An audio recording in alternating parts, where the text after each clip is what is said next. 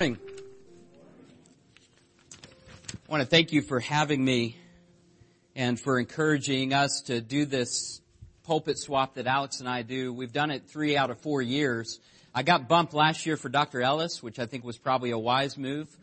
Um, but I'm glad to be here with you again. And Alex is up with my congregation, North Hills, up in Meridianville. And so it's just a joy uh, to be able to do this and to be with you. I also want to commend you on giving Alex a sabbatical, uh, which will take place this summer. I had a, a shorter sabbatical, a six week sabbatical in 2018, and it just made a world of difference for me spiritually in my own walk with God, um, and also the energy that I brought into ministry. After a while, you just get worn down, uh, bearing burdens and praying and serving. And so I, I believe that it will be a blessing not only for Alex and his family, but ultimately for this congregation. So I just want to commend you uh, for that. And where we find ourselves is not always easy, if, if we're honest. Uh, where we find ourselves is not always an easy place to, to live with the different challenges that we have. And I've been reading in a book uh, by one of my seminary professors, Zach Eswine. He writes in a book on depression and about Charles Spurgeon. He said this that caught my attention. Realistic hope is a Jesus saturated thing. Realistic hope is a Jesus saturated thing. And that's what I want this sermon to be about as we turn to 1 Thessalonians chapter 4, 13 through 18. And I, my sermon title is that, Realistic Hope. Took it straight from that quotation. And this passage is one that's brought comfort and encouragement to the church for millennia. And I hope it will do so this, for us this morning. So if you have your Bibles, turn to 1 Thessalonians chapter 4, 13 through 18. If you just want to listen, I'm going to read this and follow along as Paul writes. But we do not want you to be uninformed brothers and sisters about those who are asleep, that you may not grieve as others do who have no hope. For since we believe that Jesus died and rose again, even so, through Jesus, God will bring with him those who have fallen asleep. For this we declare to you by a word from the Lord, that we who are alive, who are left until the coming of the Lord, will not precede those who have fallen asleep. For the Lord himself will descend from heaven with a cry of command, with the voice of an archangel, and with the sound of the trumpet of God, and the dead in Christ will rise first. Then we who are alive, who are left, will be caught up together with them in the clouds to meet the Lord in the air. And so we will always be with the Lord. Therefore, encourage one another with these words. Grass withers, the flowers fade, the word of our Lord stands forever. Join me in prayer. Father God, we thank you for this opportunity as your people and those gathered here in this place to hear your word, to receive your truth, to be encouraged and equipped to walk in this world. Despite the struggles that we have, the fears that cling to us, and sometimes we cling to. Father, we pray you would be with us and you would encourage us this morning so that we also might then be an encouragement to others. And I pray this in Jesus' matchless name. Amen. I'd been carrying a kind of grief with me. It laid heavy on my heart. Not the kind of grief that comes from a, a passing of a loved one to death, but it was still a painful reality that I was struggling with off and on. I had sought to shield myself from that pain unsuccessfully. It kept coming back again and again. And I was talking to a good friend on the phone. Uh, he's another pastor out in another state, and I was talking to him, and I I blurted out in this conversation as I was describing this grief and what I was feeling. I said, "Just tell me what to do to get over this feeling. Just tell me what to do." I just wanted some task list, something to accomplish so that I could move on. And he gently said, Adam, you know that is not how grief works. And I did know because I give the same counsel he was giving me to others in their grief. I know you can't just move on. You can't check a box and get over it. My grief was appropriate. And I needed to know that in trying to avoid it, I had prolonged it. In trying to reason that I was off track in the way that I was feeling, I missed the truth of God's word speaking into my grief. I realized that I've got to preach to myself sometimes. I've got to go back to the word and I've got to remind myself. And we also need others, like my friend was doing for me. We need others to point us to the realistic hope that we have in Jesus Christ. That's exactly what Paul is doing in this letter as he's writing to the Thessalonians and he's encouraging them. And they have real questions about death and life and what it all means and what happens to those we lose. And these verses, again, as I've said, have provided comfort for thousands of years to God's people. And it's not an academic exercise. It's real life. And it's the Word of God meeting His people in that place where they are at that moment. And that's especially true when we have real questions about life and death and our relationship to one another when we are separated, especially by death. And here's my theme this morning, my main point. I don't know what Alex calls it, but here's what I, I, call it my theme. This is the main thing I want you to walk away with. This one statement, but I hope I can prove it, if you will, or show you. Because Christ will return, our grief is infused with a realistic hope. Because Christ will return, our grief is infused with a realistic hope. And I am talking to those of you who would claim a relationship with Jesus Christ. But if you're here this morning and you're seeking, you're questioning, you even have doubts, I hope you'll hear what real hope looks like. I want to talk about three things. The relevance of hope and the rise of hope and the return of hope. So first, the re- relevance of hope. I think hope is always relevant, especially in light of our most painful reality. That is death. And we see the relevance of hope in the empty seat and the absence of hope and the encouragement we so desperately need. It's not hard to imagine. Imagine we're not that far from Christmas or it might be a birthday party or an anniversary celebration. It's not hard to imagine the reality of someone who is missing. Right? Sometimes it's pictured there in the very seat that someone used to occupy and they're no longer there. That's what I mean when I say the empty seat. There's a time, as much as we might take joy in our celebrations, rightfully so, there's a time when those celebrations become bittersweet. Sweet certainly for those that we are with, but bitter for those that are not with us and that we long for. And in that moment, is grief wrong? No, not at all. Grief is not wrong. And here in this passage, Paul gives a correction, but his correction to the Thessalonians isn't don't grieve. That's not what it is. It's grieve, but do so in light of a greater reality. A, a greater reality that fills our hearts. Uh, Nicholas Wolterstorff's a philosopher and a Christian and he writes of losing his son Eric who died at the age of 25 in a, a tragic accident. And he says, I knew the traditional strategies for making sense of Eric's death. I could not accept them. It is this irrationality at the heart of grief that leads people who are not personally acquainted with grief to say to the person in grief such things as, no use crying over spilt milk. You can't bring him back. It is the same irrationality at the heart of grief that leads many in our society to regard the person in grief as needing therapy or counseling. Some grieving persons do need therapy because their grief is pathological. But grief is not pathological as such.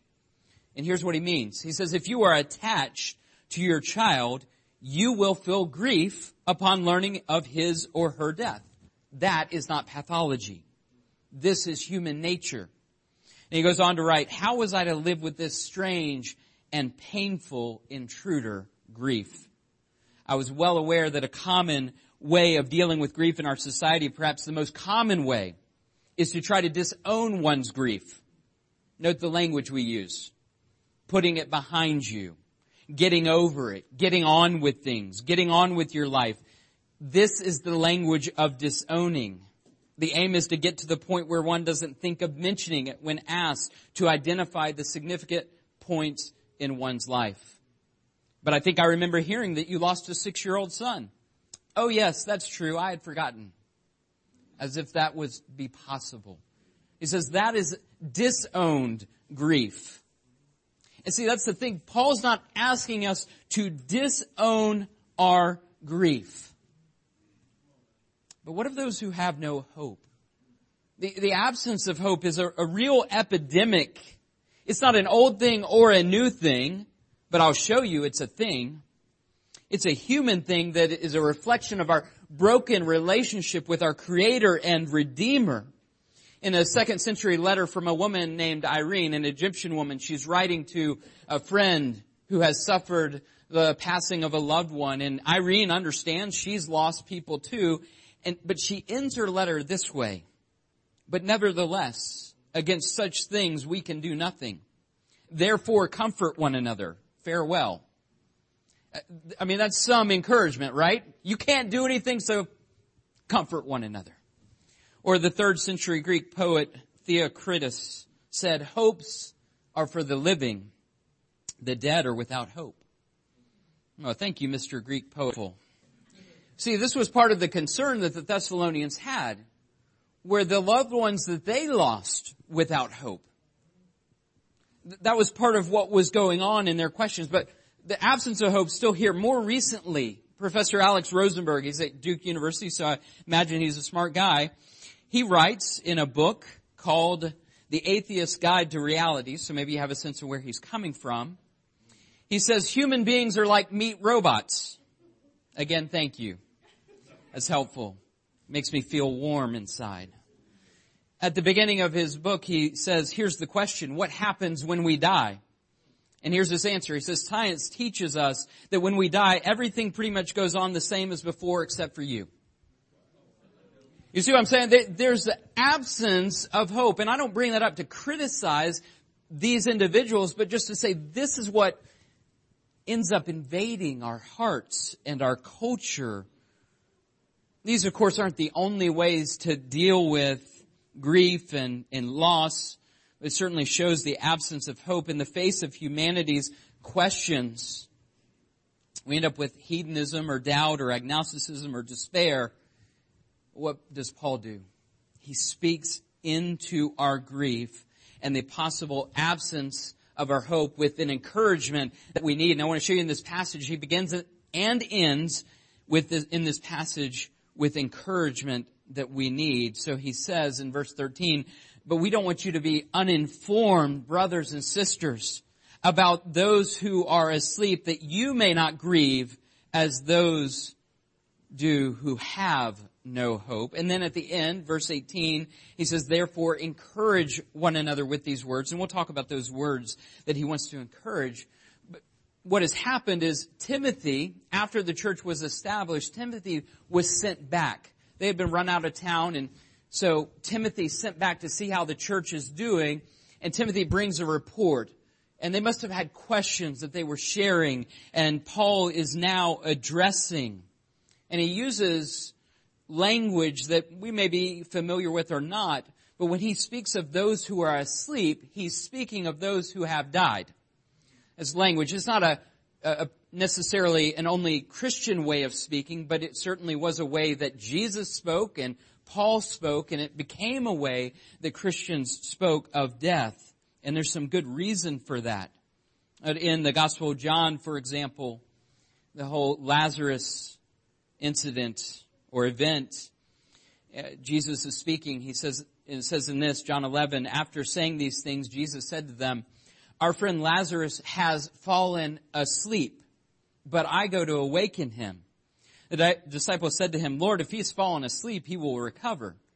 Now Jesus had spoken of his death, but they thought that they meant he was taking rest in sleep. We know that Lazarus was dead and that Jesus raised him from his tomb. And so that's the language that is being used. They would know the reality of Lazarus' death and they would need the encouragement of Christ, wouldn't they? They would need to know Christ's work and His power and His presence.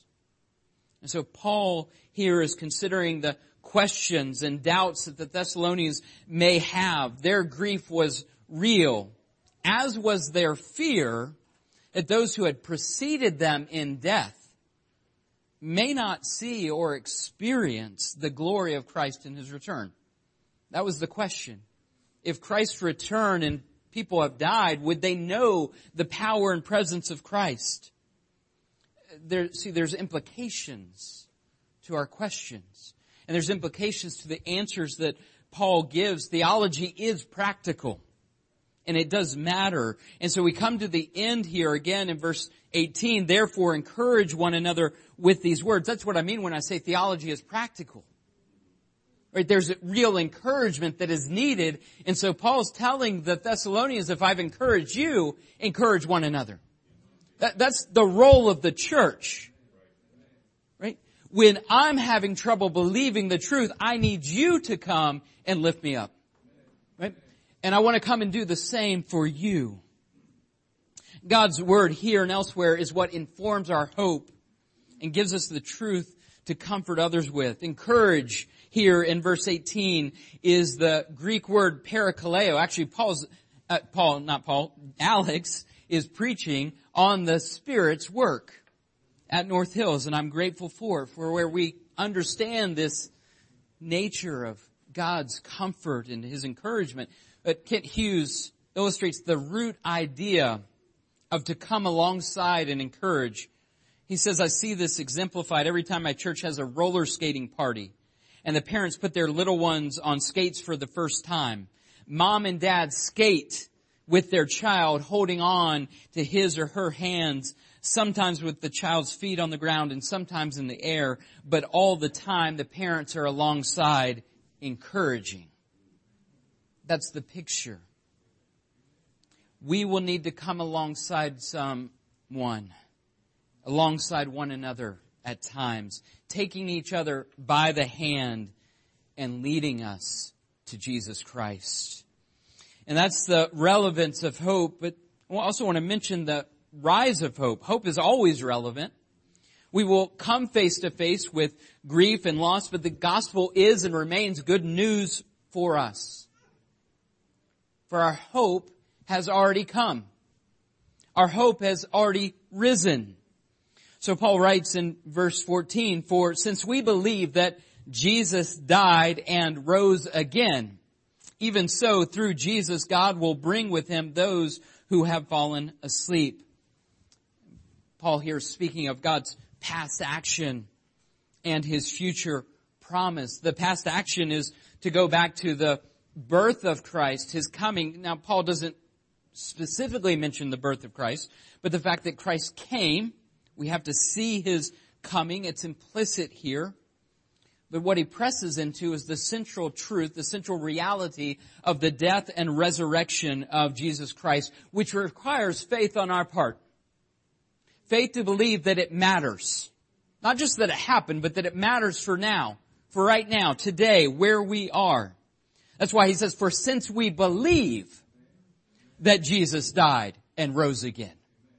Right? Without that belief, it's hard to have a realistic hope. You go back to these other ways of coping and it's understandable.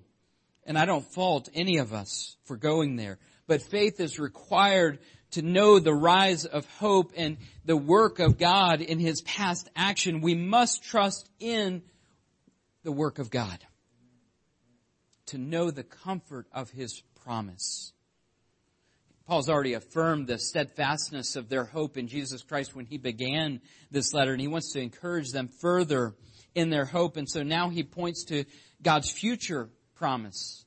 Now, the return of Christ here is a major theme in this book at the end of chapter 1, and the end of chapter 2, and the end of chapter 3, and now the end of chapter 4, Paul speaks of the return of Christ. So it's a major theme as he thinks of the promise of the return of Jesus Christ. But now he's making specific application to the church. He's pressing directly into the hurt and grief of this church, but he does so with the healing balm of the gospel. Jesus has already come once. He has already died. He's already been resurrected from the grave. So there is some force then behind Paul's words. Right? If God's promise is that Christ will return again and you're saying, well, is God trustworthy? Right? Can I believe what God has promised to do? You look back and you see what Christ has done. Is this? I appreciate Alex leaving that for me.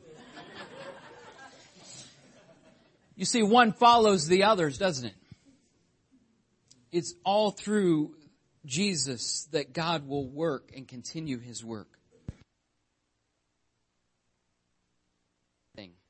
And secondly, I don't want to create any trouble. So it's not my purpose here. All right. It seems to me though, that Paul's purpose is not to help us fill out our Bible prophecy timelines and the like, nor to present an exhaustive list of uh, a uh, manual for end times. Right? His purpose is to provide hope and comfort in Christ to the church. And I will say that sometimes there's an unhealthy focus on things that are debatable. And we need to focus on the things that are sure. Right? And Christ is sure. What is not up for debate among Orthodox Christians is that Christ will return.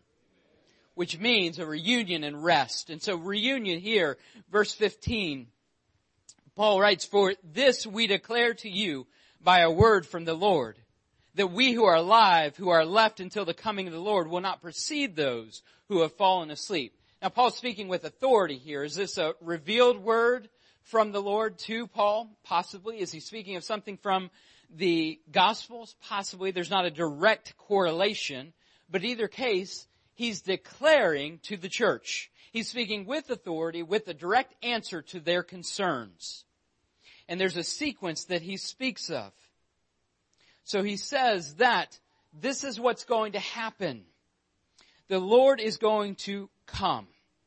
And we who are left until the coming of the Lord, we're not going to proceed, he says. There's a sequence. We're not going to precede those who have fallen asleep, those who have died in Christ. Then he goes on, verse 16, the beginning of 17, for the Lord himself will descend from heaven with a cry of command, with the voice of an archangel, and the sound of the trumpet of God, and the dead in Christ will rise first. Then we who are alive will rise. Will, or he says we'll be caught up together. That word caught up is where we get the word rapture from a Latin translation, just so you know.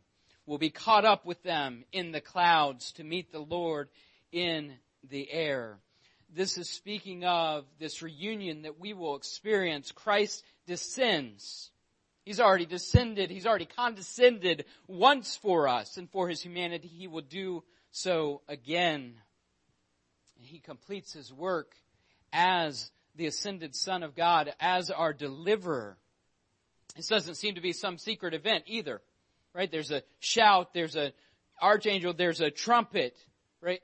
This will be known and there will be a reunion of those who belong to Christ and Christ himself when he returns. And see, that's our hope.